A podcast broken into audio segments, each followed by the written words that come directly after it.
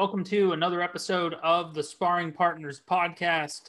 My name is Cody McKinley, and as always, I'm joined by Mr. Brad Jones. Yo, what up?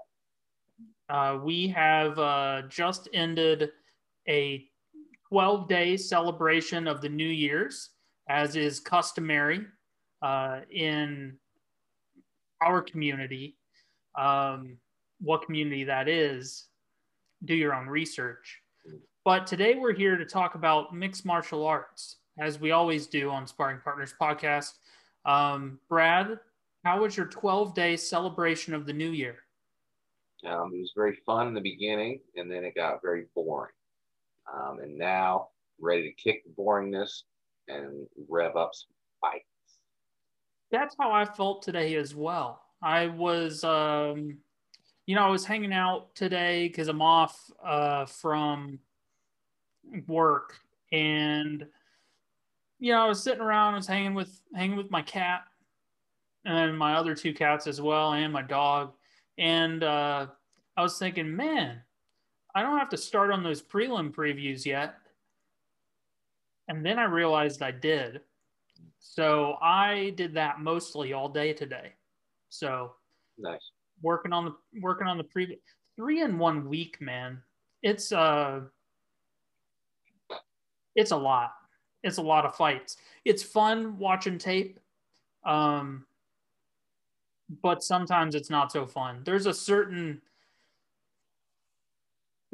fights, man, watching footage for them that I'm just immediately disinterested. Yeah. It's just the talent.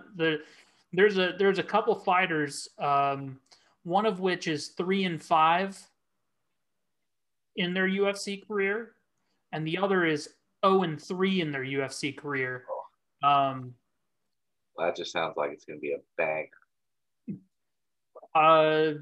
If either athlete wants to keep their job, it better be, because I don't know. I mean, the one who's 3-5, I'm not sure how she's still in the UFC. I mean, like, genuinely, I don't know. But not elite. But you know what is elite? The PowerPoint for this week. A staple of the Sparring Partners Podcast. No more just going around on the frickin' if my toolbar would go away, then it would look even better. There we go. Now, nope, Jesus. Okay. All right. There we go. So no more just scrolling around on the internet for us here at the Sparring Partners Podcast. We have production value now in the form of Google Slides. So, Brad, if you want to go ahead and get ready, we'll go ahead and take a look at our a longer look, because it just messed up at the things we'll be looking at today. Bring it on. Yeah. On today's episode of the Sparring Partners Podcast, we're taking a look at UFC Fight Island, Holloway, Kattar. We're also taking a look at UFC Fight Island, Chiesa, Magny, which I figured we'd say, a decent amount about.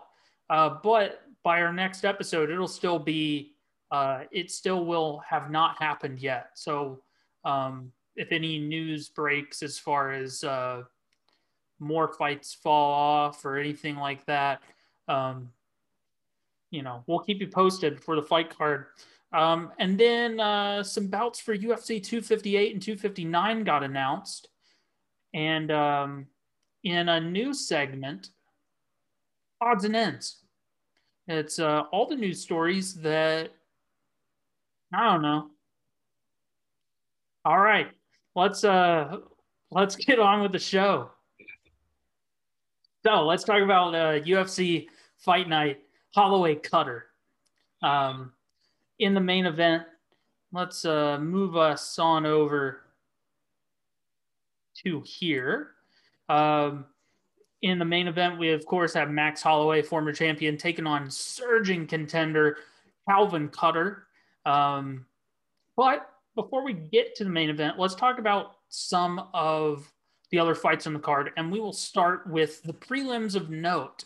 Prelims of note, they could be just like, huh, good, that could be fun, or just things that, well, I mean, it's just the notes are our own, and we'll maybe inform you of what they are.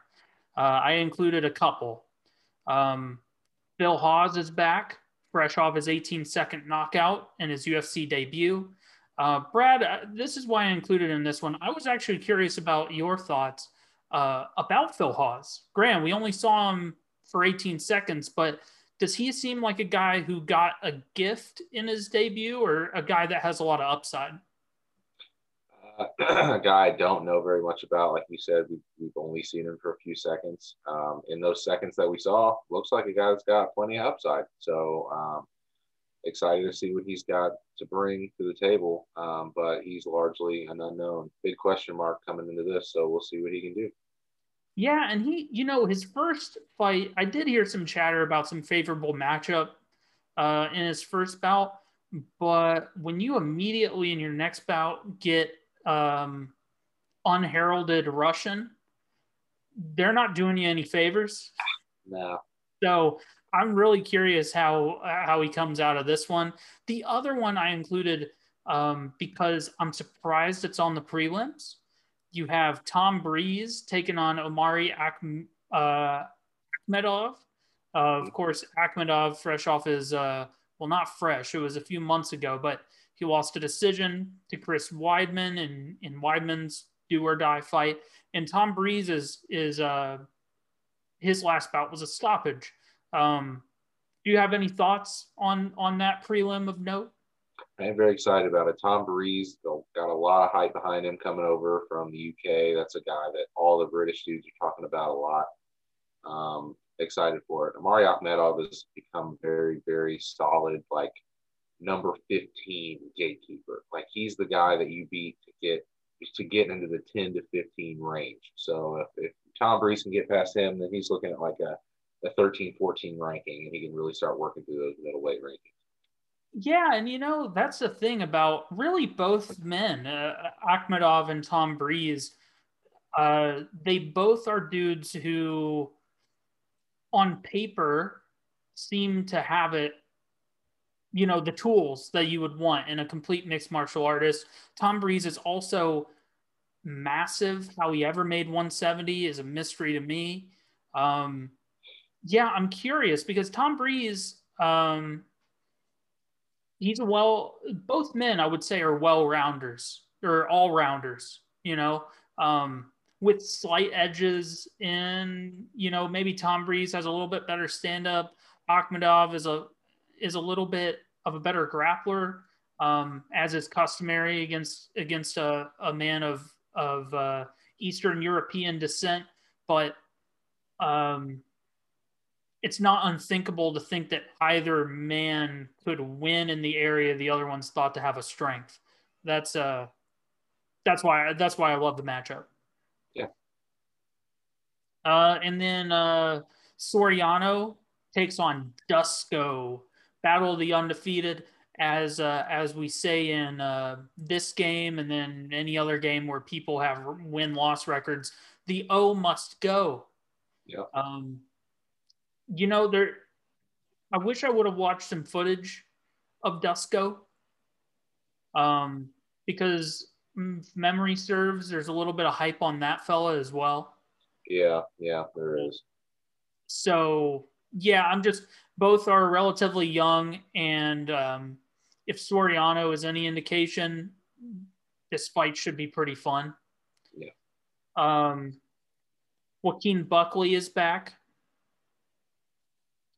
Yeah, let's see if he can make it 3 in a row as far as stoppages. Yeah. Because honestly, I don't know too much about Alessio Di Rico. Yeah, I don't either. This is actually the downside to not just floating around on the internet, is that we could figure out who that guy is, but not going to be bothered. I'd rather have a cleaner presentation. Yeah, this is the better way to go. And then Ponzinibbio takes on Chi Liang Lee Dude. Yeah, boy. Dope. I was just doing a dude who Lee beat at UFC Beijing. I was doing his I was watching footage of him earlier today, and he fought Jinglie Ling, or Jesus, Lee. And every time you kind of forget about Lee until he's on the card, and then you're like, oh yeah, China has produced, weirdly enough, a really hard-hitting welterweight. Yeah, and a guy that's like super durable. Like he gets in these like just these wars. Yeah, no, that is going to be incredible. I mean, Ponzinibbio's record is like outrageous. I mean, it's padded to some degree, but like that is a stellar record. I mean, he's a guy that was on a roll, was fighting in main events, finished Neil Magny in his last fight. Was, I want to say, number 7 in the rankings when he was removed due to inactivity. So, yeah, that is like that could be your real co-main or even a main event on a fight night card. So, I mean, in 3 days later, Neil Magny is fighting in a main event, and in his last fight, Neil Magny was stopped by Ponzinibbio. So, Ponzinibbio is a guy that is like a real contender in that division. Jiang Lee is like super durable. That fight is just going to be a banger. It's going to be great. And then just a note for anyone watching the episode, the numbers by the people's names, I cut these out from Tapology. These are the Tapology rankings, not any sort of like official UFC or journalist rankings. It's the user generated Tapology rankings. So I am not sure so Ponzinibbio is no longer ranked at all. He has been removed completely from the UFC rankings due to inactivity quite a while ago. Yeah. How long has it been since he fought? 2 years, I want to say. Wow. 2 years. Okay. Well, I did. That's one of those things is that in a sport like this where things change so quick and guys rise up so quick and fall off really quick, I just thought maybe he got lost in the shot. I forgot that he had gone away. I thought maybe that 3, the 27-3 is honestly, I'm having like a Mandela effect moment right now, because I'm like, he had to have lost way more than just 3 times, because I thought I remembered him losing more than that, but that fight should be awesome. And then in the co-main event, we got 2 dudes who I was just discussing this the other day. Is there's very few guys now where I have an emotional attachment as to whether or not they do well or they lose. And really the only guys I feel that with are dudes who I watched and I looked up to growing up. And this is a fight where I feel the same way about both guys. They're both guys that I would be emotionally involved watching the fight, hoping that they come through. But maybe it'll soften whoever loses. Maybe it'll soften my emotions, knowing that they lost to another old dog. Mm-hmm. How do you feel about that co-main event? In terms of matchmaking, I mean, it is good matchmaking. I mean, you're putting old dull steel against old dull steel, but my only hope out of this is that they both retire regardless of what happens. I mean, Matt Brown had already retired. It just came out of retirement for this fight. Carlos Condit, while he did finally just get a nice win over Court McGee, he was on a really bad, long losing streak before that, and he's been taking a lot of time off. He's old. He's taken a lot of brutal damage in his career. Love both the guys, but I really want Matt Brown to be done after this, and I would like Carlos Condit to also be done after this, or maybe one more. But it'll be fun. It'll be a nice, fun fight. 2 old guys at the very end of their careers give us, you know, one more good performance. These guys, I put them both in the same category. We'll get there a little later, as Diego Sanchez, essentially, who's, you know, been talking like one more and then I'm out of here. Yeah, you know, I think it's the next evolution in making the sport as safe as possible. We've heard for years now that gyms have renovated the way that people train. Of course, there's still hard sparring in MMA. There's really no way to get away from hard sparring in MMA, according to, I mean, I've never heard of a fighter who doesn't at least do one day a week. But these older fighters, the ones who've looked after things enough to where at this point MMA is just a thing they do, and they've throughout their career they've slowly transitioned into other businesses and other ways to make money, and they just fight once a year. They just are like, yeah, I'll fight every summer. That's what I'll do. And I think that's going to be with older guys, maybe not the generation of Condit and Brown, but maybe just one generation behind them. I think we'll see a lot of older athletes that, you know, once they hit their mid-40s, if it's a thing they want to do, they'll just do it once a year. They'll just, you know, they're not going to make, like, neither Carlos Condit and Matt Brown, neither one of themselves, I would imagine, are thinking like, yeah, this fight is the beginning of my climb back to contention. Yeah. No, they're either doing it to make money or they're doing it because they want to do it, or both. That's it. Yeah. Like, there's no striving to be best in the world at this point in the Condit-Brown matchup. It's literally just like, we don't want to lose the opportunity to see some version of Carlos Condit versus Matt Brown before both men retire. Yeah. That's how I feel about it. I mean, I would have, if these guys would have never fought, well, I mean, we're not to Saturday yet, so cross your fingers because we're in COVID age. But assuming this fight happens on Saturday, if it would have not happened, right? This is definitely a fight that if I thought of missed fights in the welterweight division, Condit Brown, without a doubt, would be near the top of the list. Yeah. Yeah. So we'll see whatever version of them shows up on Saturday, and I'm very excited. I'm very excited for it. And, you know, both men still helping make history, even at an older age, and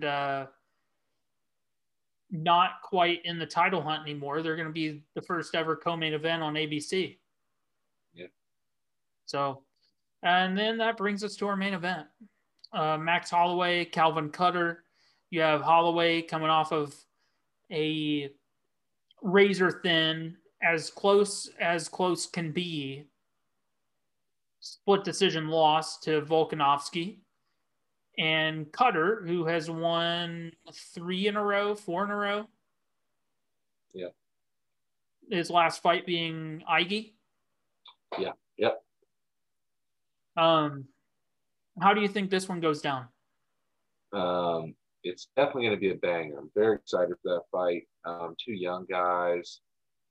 Essentially, I mean, you basically already have locked in. It's not official yet, but essentially locked in for March, April timeframe. You're looking at Ortega and Volkanovski. So if you pencil that in, if Calvin Kattar gets a big finish over Max Holloway, then I would pencil him in as your next guy to fight the winner of that next title fight.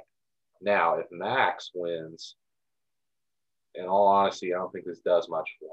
This keeps him at number one, basically. It sets him up to fight another top featherweight, like a Zabit or a Yair, right? So Max, not necessarily that much to gain, but his objective here is to hold the number one spot. And until Volkanovski loses to someone, and then like this could all be out the door. If Volkanovski loses to Brian Ortega, and Max gets a nice win over Calvin Kattar, then I mean this could all change in an instant. But this division is very interesting with Max. Essentially, your uncrowned king. I mean, I'm still of the belief that he won the second fight and is the best featherweight in the division. I know a lot of MMA fans feel that way. So it's a situation of like until he can fight for the belt again, he's just going to kill your contenders. He's going to sit there and kill all your contenders coming up.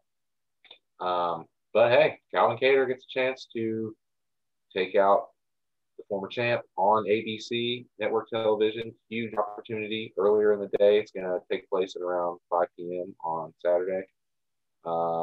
So yeah, huge opportunity for everybody involved. Should be great. Yeah. I think that you're exactly right. As far as Holloway's really just fighting to keep his place in the line. I mean, and also let's be honest, Max Holloway, unless he goes on a huge skid, is never going to be too far away. No, he's a favorite. He's a favorite child of the UFC, much like Joanna is. He is always like he has a huge fan following too. Like he's the guy. Yeah, and for Cutter, I mean, Cutter. Not that he's not a super fun guy to watch, but there's just some fighters that, hey man, he. Even if he goes out here and starches Holloway, I don't think he has very much casual appeal. You know what I mean? And I mean, his marquee win is over Dan Ige. So this is a huge, huge opportunity for Calvin Kattar to at least cut through the noise. Because, I mean, he's going to have a little bit of time between when this bout takes place and when Volkanovski is going to be ready, or Ortega would be ready to defend. So while in a perfect world, a win over Max Holloway would put him in title contention. Who knows? Yeah. Who knows? But yeah, you know, Max Holloway really, really needs this win. Because if he does not win, I don't even know where you go from there. I don't know where you go from there. Honestly, it's not an easy road for Holloway either way it goes, because as long as, like you said, as long as Volkanovski is champion, Holloway is not getting another shot. I mean, Holloway would have to go on the craziest run ever to get another shot at Volkanovski. And that's not even because the UFC would be unwilling. And that's not even because the fans would be unwilling to watch it. Volkanovski is very clear. He's like, I am 2-0. It's a non-issue. I'm 2-0. I don't want to fight him again. And from Volkanovski's perspective, that's pretty understandable. I mean, it's not a rubber match. It's just giving Holloway another chance. So, yeah, I mean, even though a lot of people think that he won, unfortunately for Holloway, whatever's on paper is ultimately what matters. And so, he's got a long road ahead if Volkanovski does not lose his next defense. Yeah. So that is Holloway Kattar. There's some other prelims and stuff, but I figured that this would be the best way to just include the ones that are of note and not be and not just look at a page of names and just be like, I don't know if fuck that is. All right. Next for Wednesday, another card on Fight Island. Michael Chiesa, Neil Magny. And this is another, this is going to be a fun fight card, because when I look at cards like this and I look at a bunch of people, as a fan who watches literally every card and every fight on every card, and then I look at the card that's to come, and I'm like, I don't know who half these people are. I usually can expect a banger of a card. So I had a couple of prelims of note to get things started. We had Tyson Nam and Matt Schnell. I included this. This is of note to me because I think that fight is going to be bonkers. Well, sweet. This is going to be your time to shine because I have no input on anything other than the main event. I know two people outside of the main event on this entire card. I got nothing. I'm just going to sit down on Wednesday and let the fights wash over me on the rare Wednesday card. Okay. Well, all right, I'll do my best. Yes. But we're going to revisit. No. We're revisiting this on Monday. We're going to revisit it on Monday because by then I will have watched tape on the card, not the whole card, the prelims. And I will have, well, we'll have this in two parts. Tyson Nam and Matt Schnell are both, there is a fair amount. Actually, weird enough, I did not mean to pick two flyweight bouts as my prelims of note. Tyson Nam and Matt Schnell, I just picked that fight because both dudes are known to get in some pretty crazy fights, especially Tyson Nam. Stu Medagerie is, I can't remember his last fight, but he got like a 30-second KO. It was so fast, and he hit so hard for flyweight. So I put him on there. And also, it was really weird.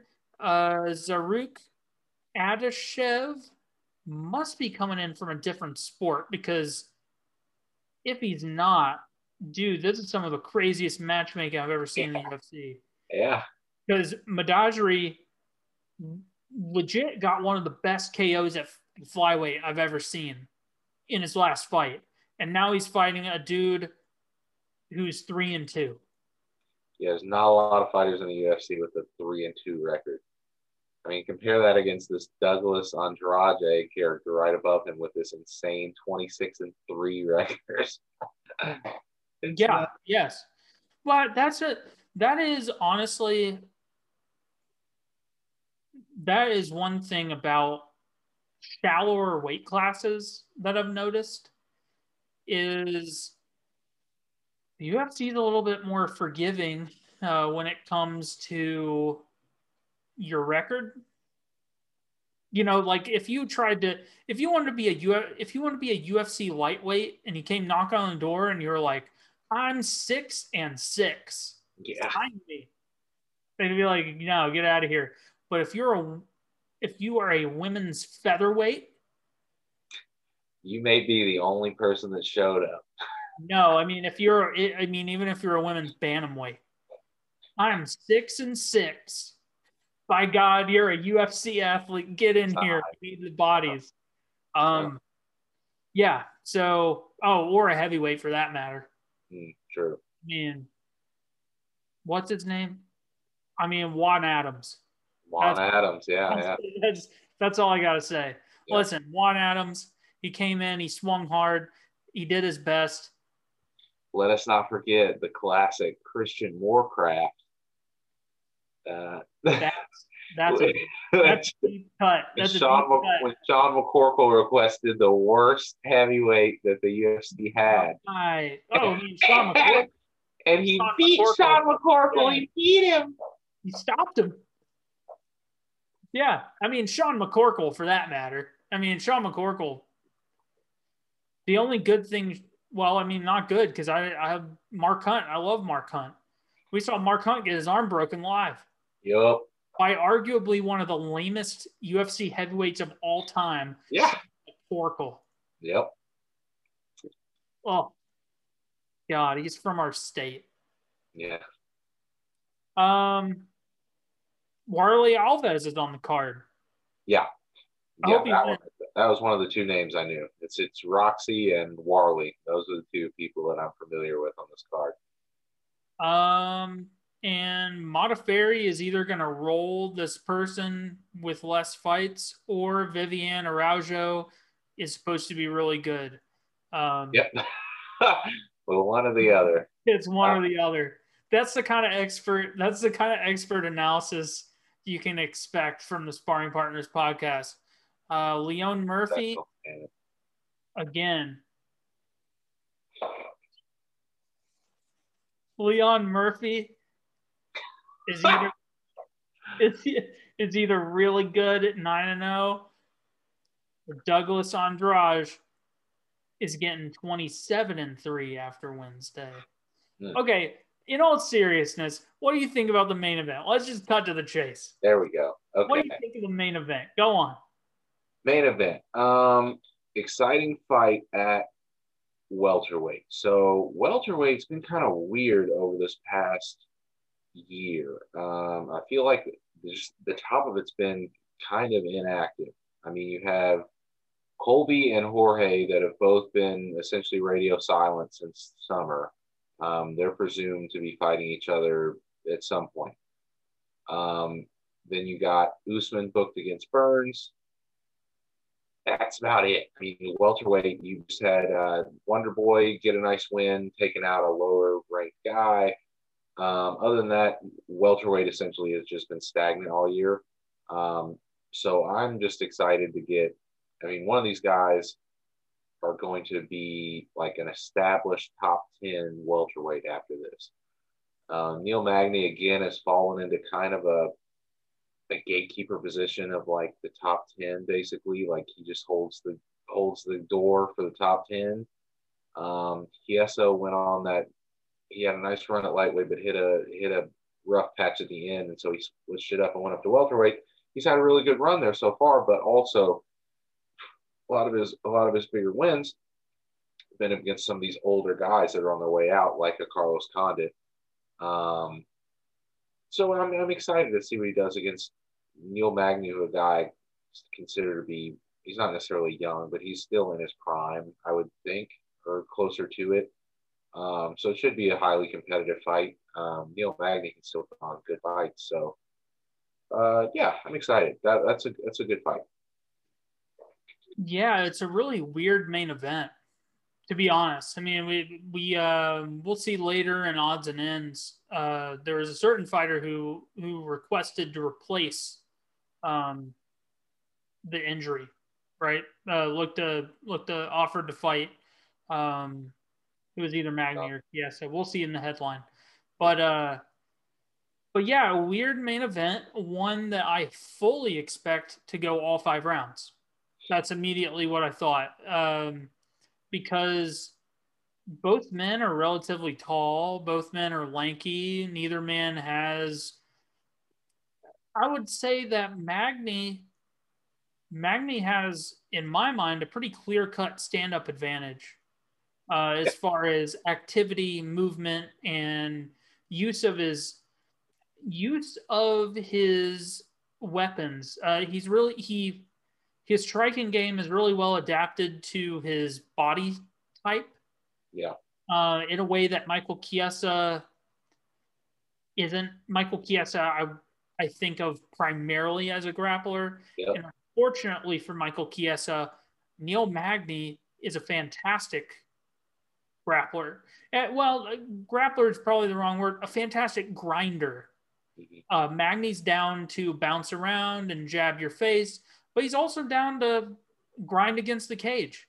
So really it's going to be a matter, in my mind, can Chiesa overwhelm Magny? And if he can't, he's going to lose a decision. That's how I feel about it. Yeah, I agree with that.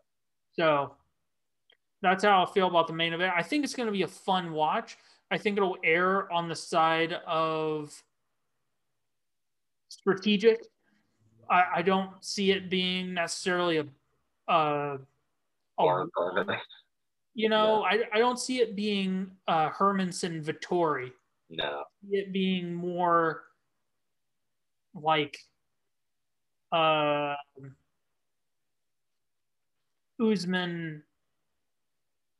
an Usman fight.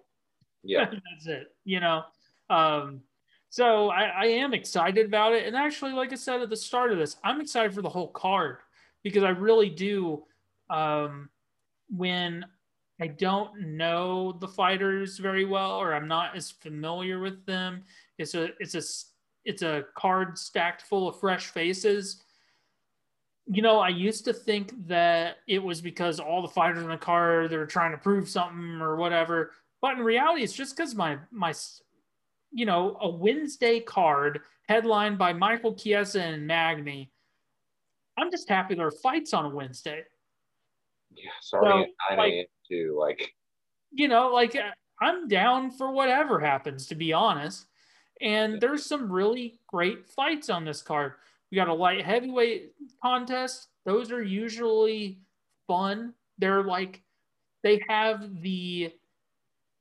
I like light heavyweights because they have the danger of a heavyweight with the gas tank of not a heavyweight. So they're usually pretty good. Honestly, I'm always down to watch Modafferi. She is just, for whatever reason, she has like this feeling of like a feel-good story. Win, lose, or draw, I come away from a Modafferi fight being like, man, she set a goal and she did it. Okay. Like you never expect her to win. She's constantly underestimated. Mm-hmm. And it feels good watching her win. And then of course, Warley Alves, I'm a huge fan of the dude. He's so explosive. You know, he hasn't quite been the same since Nowitzki and the gang came into the house, but let's hope he can turn that around. You know,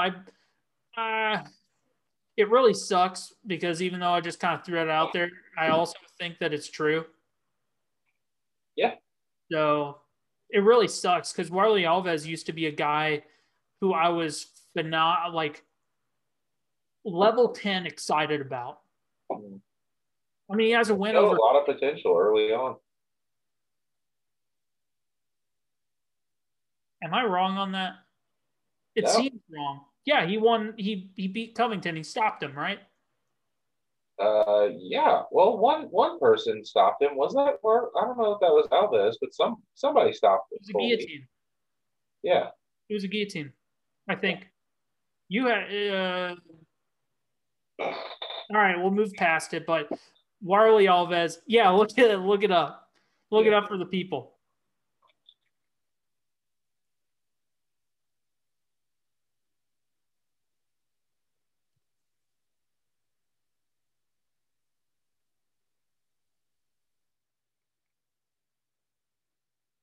Yeah, it was. It was Warley Alves submission.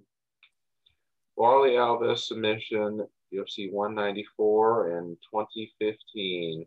First round submission, too. 2015? Yeah. Okay. And that was his only loss other than the Usman loss. Wow. Man, good for Alves. Okay, well, you know, I think that probably I'll include this slide next week. As we look more on the card, maybe we can each come up with like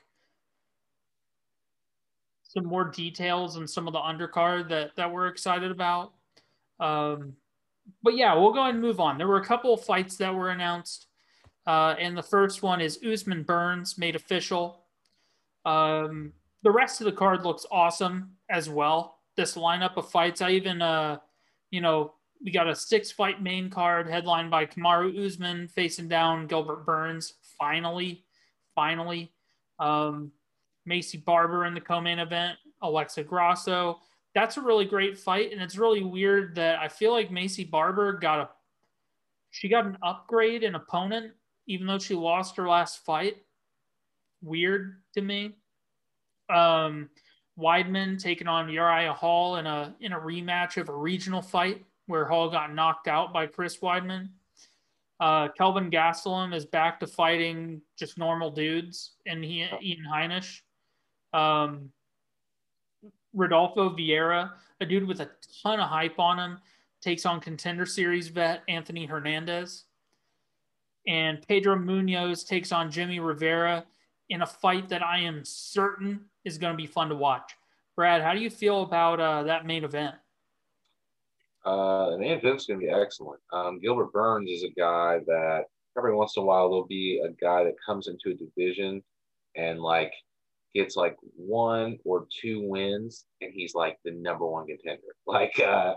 Darren Till cuts his teeth at welterweight, and then he goes up to middleweight, has 1 fight, and then is ranked at number 3. So Gilbert Burns is a guy that did all his work at lightweight and then comes up to welterweight, and then out of nowhere, gets 2 wins. He beats Maya, and then all of a sudden he's fighting Woodley, and then just murks him, and then all of a sudden he's the new number one contender out of nowhere. Hasn't fought anyone else in the top 10. But here's the thing: Usman's already obliterated most of this division, and very dominantly with his dominant style. Gilbert Burns is clearly the most interesting matchup against Usman in that division. Former teammate, a guy that's well-rounded. It's going to be great. Usman's obliterated most of that top 170 already. And everybody up there seems to be a lot of specialists still at 170. Gilbert Burns is more of a well-rounded guy. So very excited for that main event. Should be great. Do you know who moved camp? Burns. Where did he go? Do you know? I did, but I don't remember. His back when he had mentioned it back when he was supposed to be fighting in the Masvidal spot. Okay. Now I don't remember off the top of my head. Right. So this fight was made official, and of course. When we get closer to this, it takes place February 13th. We'll go into more detail on the card. But the other fight that was announced to top 3, count them, 3 title fights in a single night. It's finally official. We thought it was official. It was not official, but now it is. Jan Błachowicz taking on middleweight champion Izzy Adesanya. Yeah. So, we thought it was official before, but it turns out it wasn't, but now it is. And, dude, this is a great fight. And it's one that, in my mind, is really not a foregone conclusion, because the arc for Błachowicz is to be underestimated.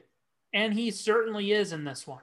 People are just the general feeling, the momentum of the universe for Israel Adesanya seems to be he's going to win it.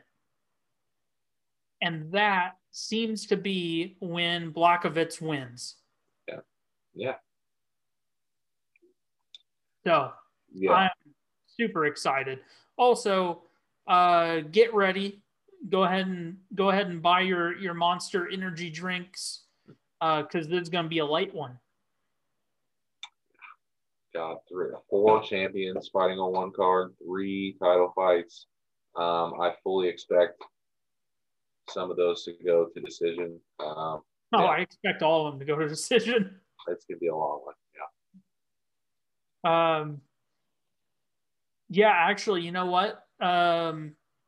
If you had to pick one not to go to decision, which one do you pick? Oof. Maybe Peter Yan and Aljamain Sterling.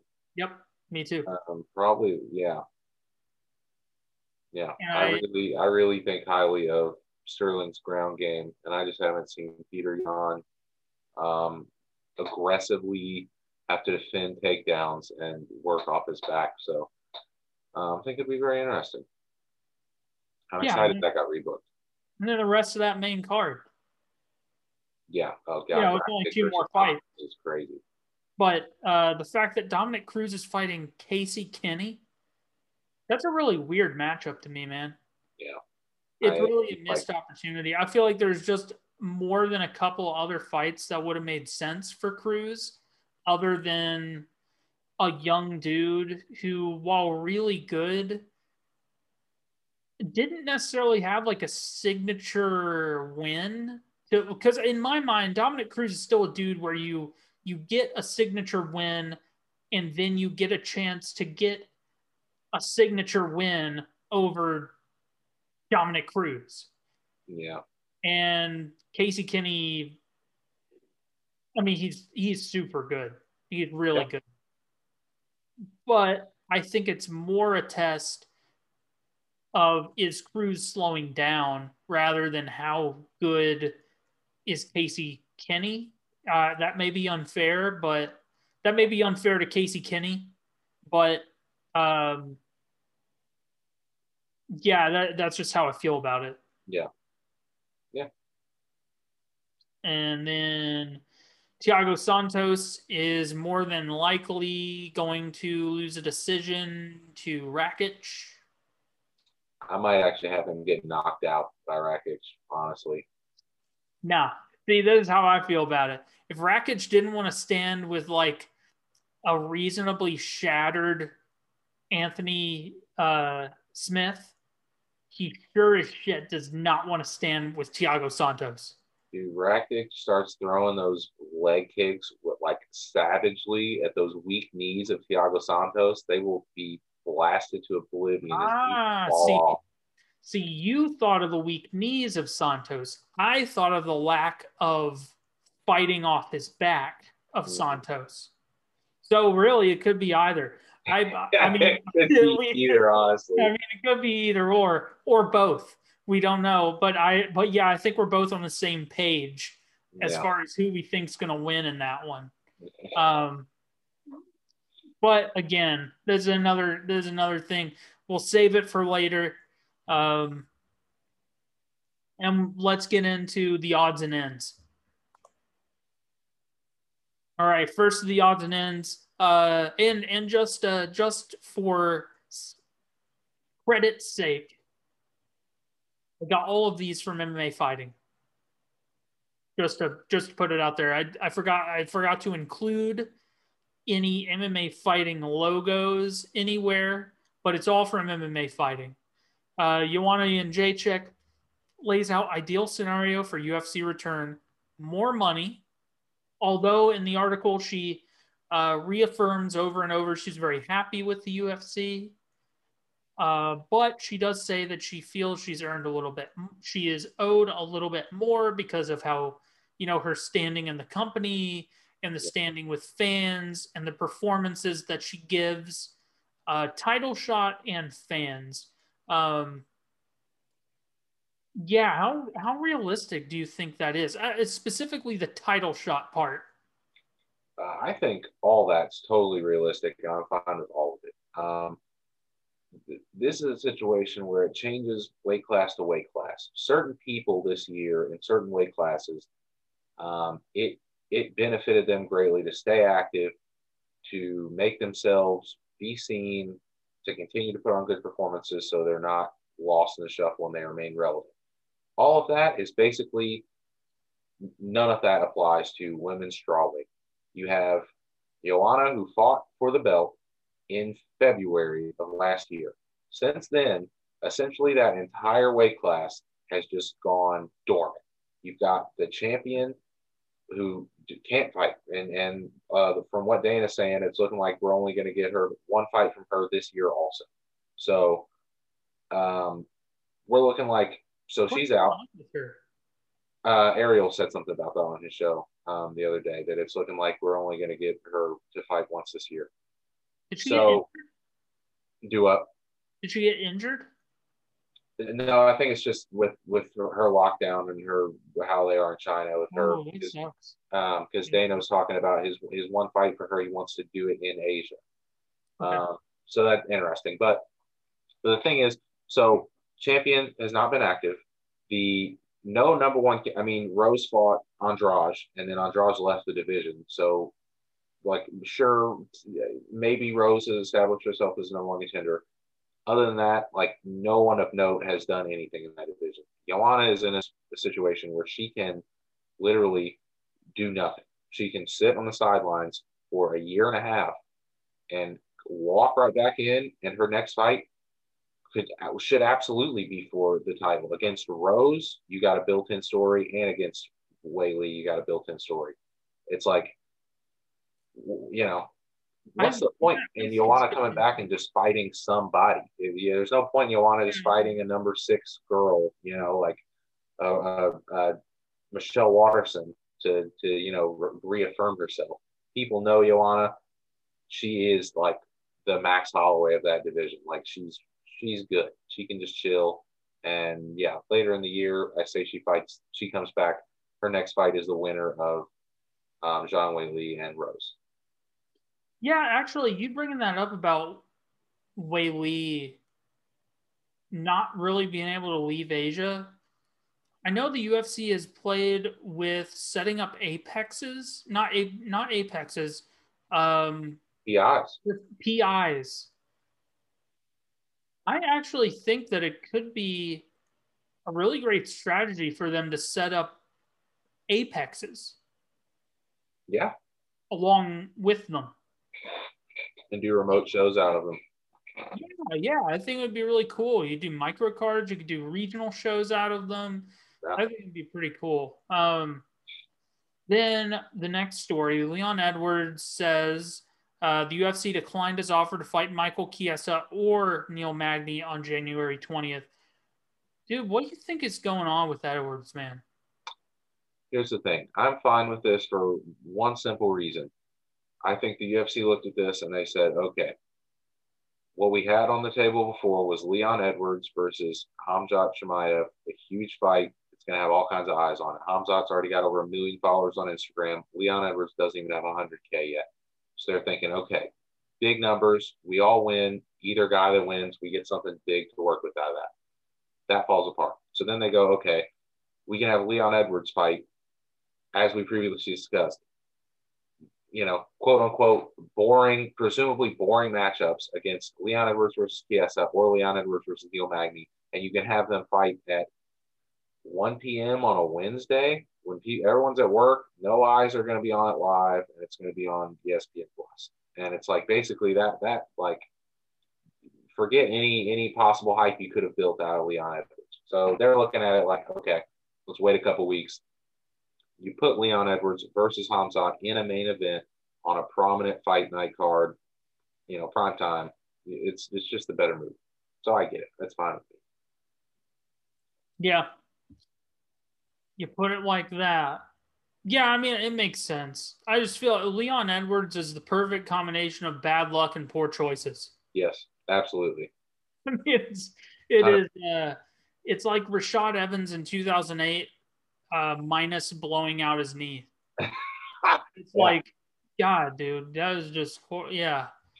I'll start with the bottom one. Justin Gaethje likely to fight Charles Oliveira next. Yeah, I hate this.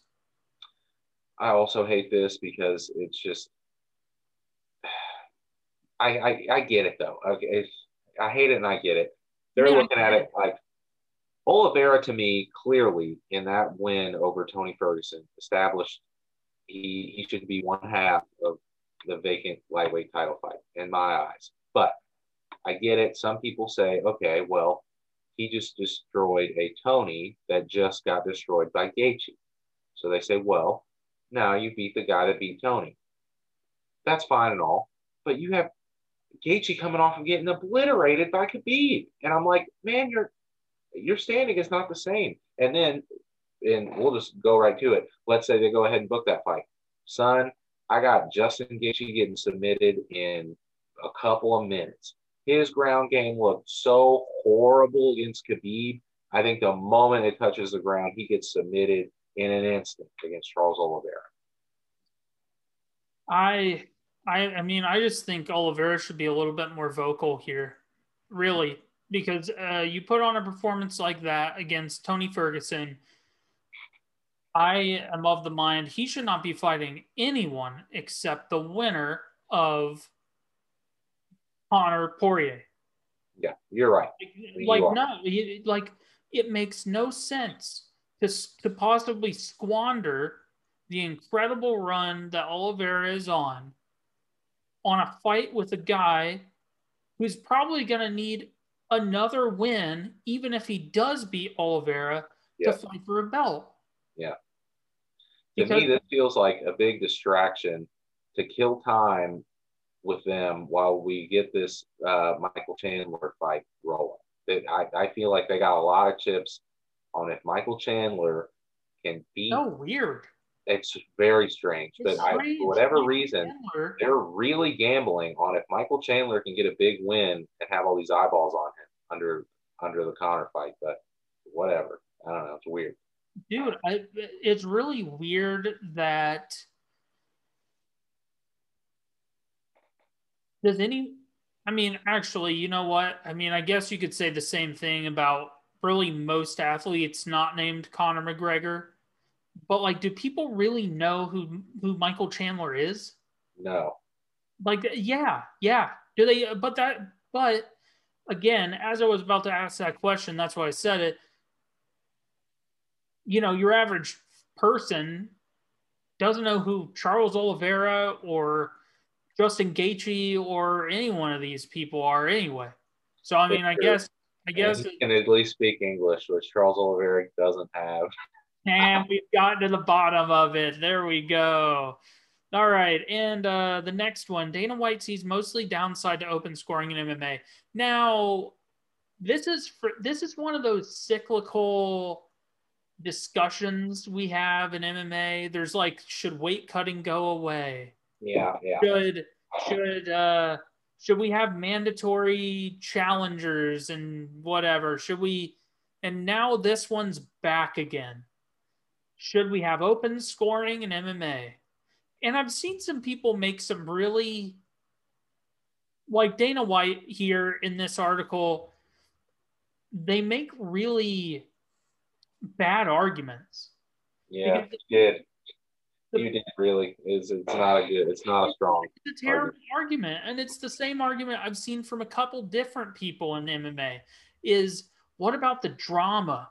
What about the drama of the fight? You know, you're sitting there and you don't know who's going to be named the winner at the end of the fight. Like, that's not what we're talking. We're not talking about drama. We're talking about, like, a dude needs to know if he's getting boned. Yeah, transparency, not drama. If he needs to rally, he can rally. Yeah. And it's not just like, well, I hope I won. Yeah. You know, but then you still have the drama and open scoring. Mm-hmm. You still get a one round. They don't, like, the fight doesn't just end and they go, yeah, round three went to this guy, and then they hold someone. It's still red out. Right? Like, it's the drama still exists. It's just like the fighters can know what the situation is. Yeah. And I know that there is the argument of, hey, if a guy is up 2 rounds and he knows he's up 2 rounds, by God, that round 3 is going to be boring as hell. I mean, maybe. And we get that as it is. Yeah, but the dude who knows for sure he's down 2 I am going to imagine that guy's going to go for broke in round three. Yeah. So, yeah, man, I just feel like it's some bad faith arguments. I'm not even saying that I want open scoring. I'm just saying if we're going to talk about whether or not we want open scoring, let's have the actual conversation, which is it good for the sport, not the show? No one is saying they want open scoring because it's a better show. Yeah. It's just bad arguments everywhere. All right. Some quick ones. Kind of in a similar vein to Oliveira fighting,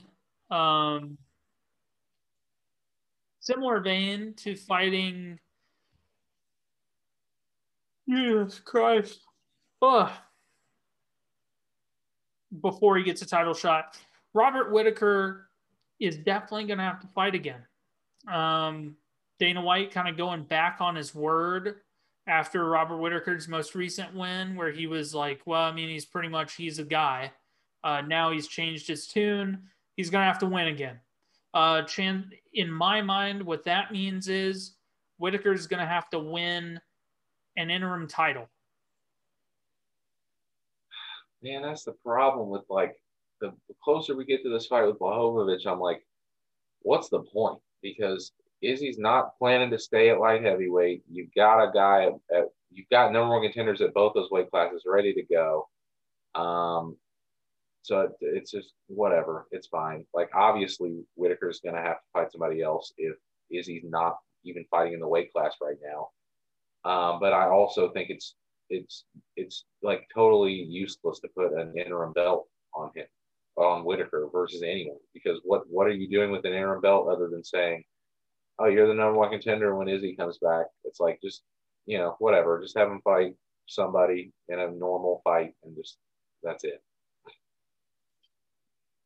Yeah. I mean, I'm with you on it. Is like, the champ stuff is all fine and, you know, it's all good. And it's a thing that gets people excited, especially casuals. But it's just more trouble than it's worth, man. It just muddies the waters for months, if not a full year, at these weight classes, because not only do these fighters have to, you know, abandon their division, possibly lose to a guy who is not in their division, because it, like, win, lose, or draw, Błachowicz isn't going anywhere. He's still going to be in the light heavyweight division. So you have a situation where, yeah, maybe he gets knocked out by Izzy, a dude who, yeah, has stated he's not a light heavyweight, doesn't want to stay at light heavyweight. So it's entirely possible that Błachowicz gets stopped or at least beaten by Adesanya, and then just his next fight is for the light heavyweight belt that Adesanya just vacated. Yeah. It just makes no sense. It makes no sense because neither guy has really cleaned their division out. No. Well, so, we just got here, and we just got over John, and it seems counterproductive, but whatever. Well, next is a real quick one. Van Zandt finally gets her bare knuckle FC debut. Her debut. She's fighting on their Super Bowl card. No brainer. All I can say is blah, because bare knuckle FC. I don't know what kind of. I'm not a fan. Nope. Dana White warns of the illegal streamers of Conor McGregor's UFC 257 comeback. Apparently, they're cooking up something good over the UFC when it comes to busting illegal streams. Brad, like you, I'm already sweating in my hoodie. I don't know what kind of tech wizardry they got going on over the UFC, but Dana White thinks it's some next level stuff. I don't know. We've heard this before. It seems like every time Conor or Khabib fights, they go around and they cut down all the streams. The next weekend, though, when David Figueiredo's fighting, yeah, the strings are back up again. They're not too concerned when it's well, yeah, I mean, anybody else. Well, it's a you know, it's a cost benefit analysis. Like when Figueiredo fights, you know, the ESPN deal, from what's been reported, they get an automatic, like whatever the price would be for 500,000 buys. Yeah. So chances are they're not coming close to that for Figueiredo. Nah. Best case scenario, they're not coming close to that. So why does it matter if people stream it? When Conor McGregor fights, though, they're looking to exceed like 1.5 million. So raise pay-per-view prices again. Yeah, they're looking to like break records with McGregor. Yeah. So if a sizable amount of people are watching via an illegal stream, that's the difference between a record-breaking number and like just a big pay-per-view. Yeah. So I get it, because they probably get more benefit people just seeing who Figueiredo is, like just getting eyeballs on him. Yeah.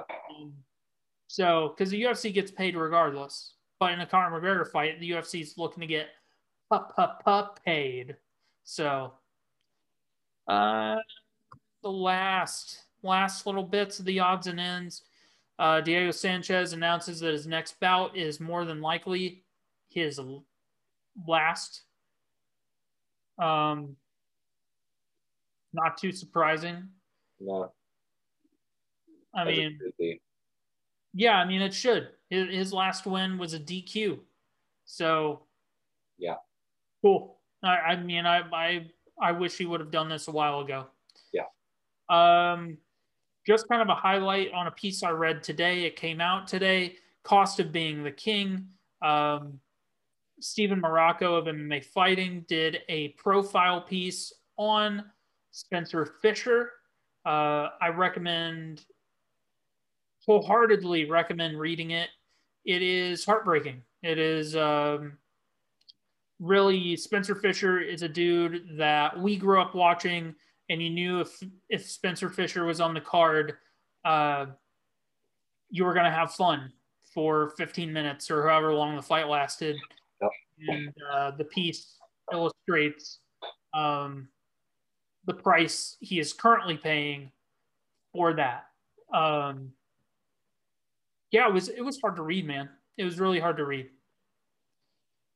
Yeah. So, but I recommend that people who care about the sport and care about the fighters in the sport, please read it and get a snapshot of some of the things fighters go through after a career like this. It's, man. It was awesome piece. Highly recommend it. And then we missed this last week because we were on our 12-day New Year celebration. But as we probably already brought it up earlier in the show, Michael Chandler takes on Dan Hooker. That is official. Very excited for that fight. Yeah. Yep. That's a big, big one for Michael Chandler. God, I mean, Dan Hooker's a horrible matchup. I feel like the way to get this done would have been to make the Michael Chandler versus Tony Ferguson fight earlier, before Ferguson fought Oliveira.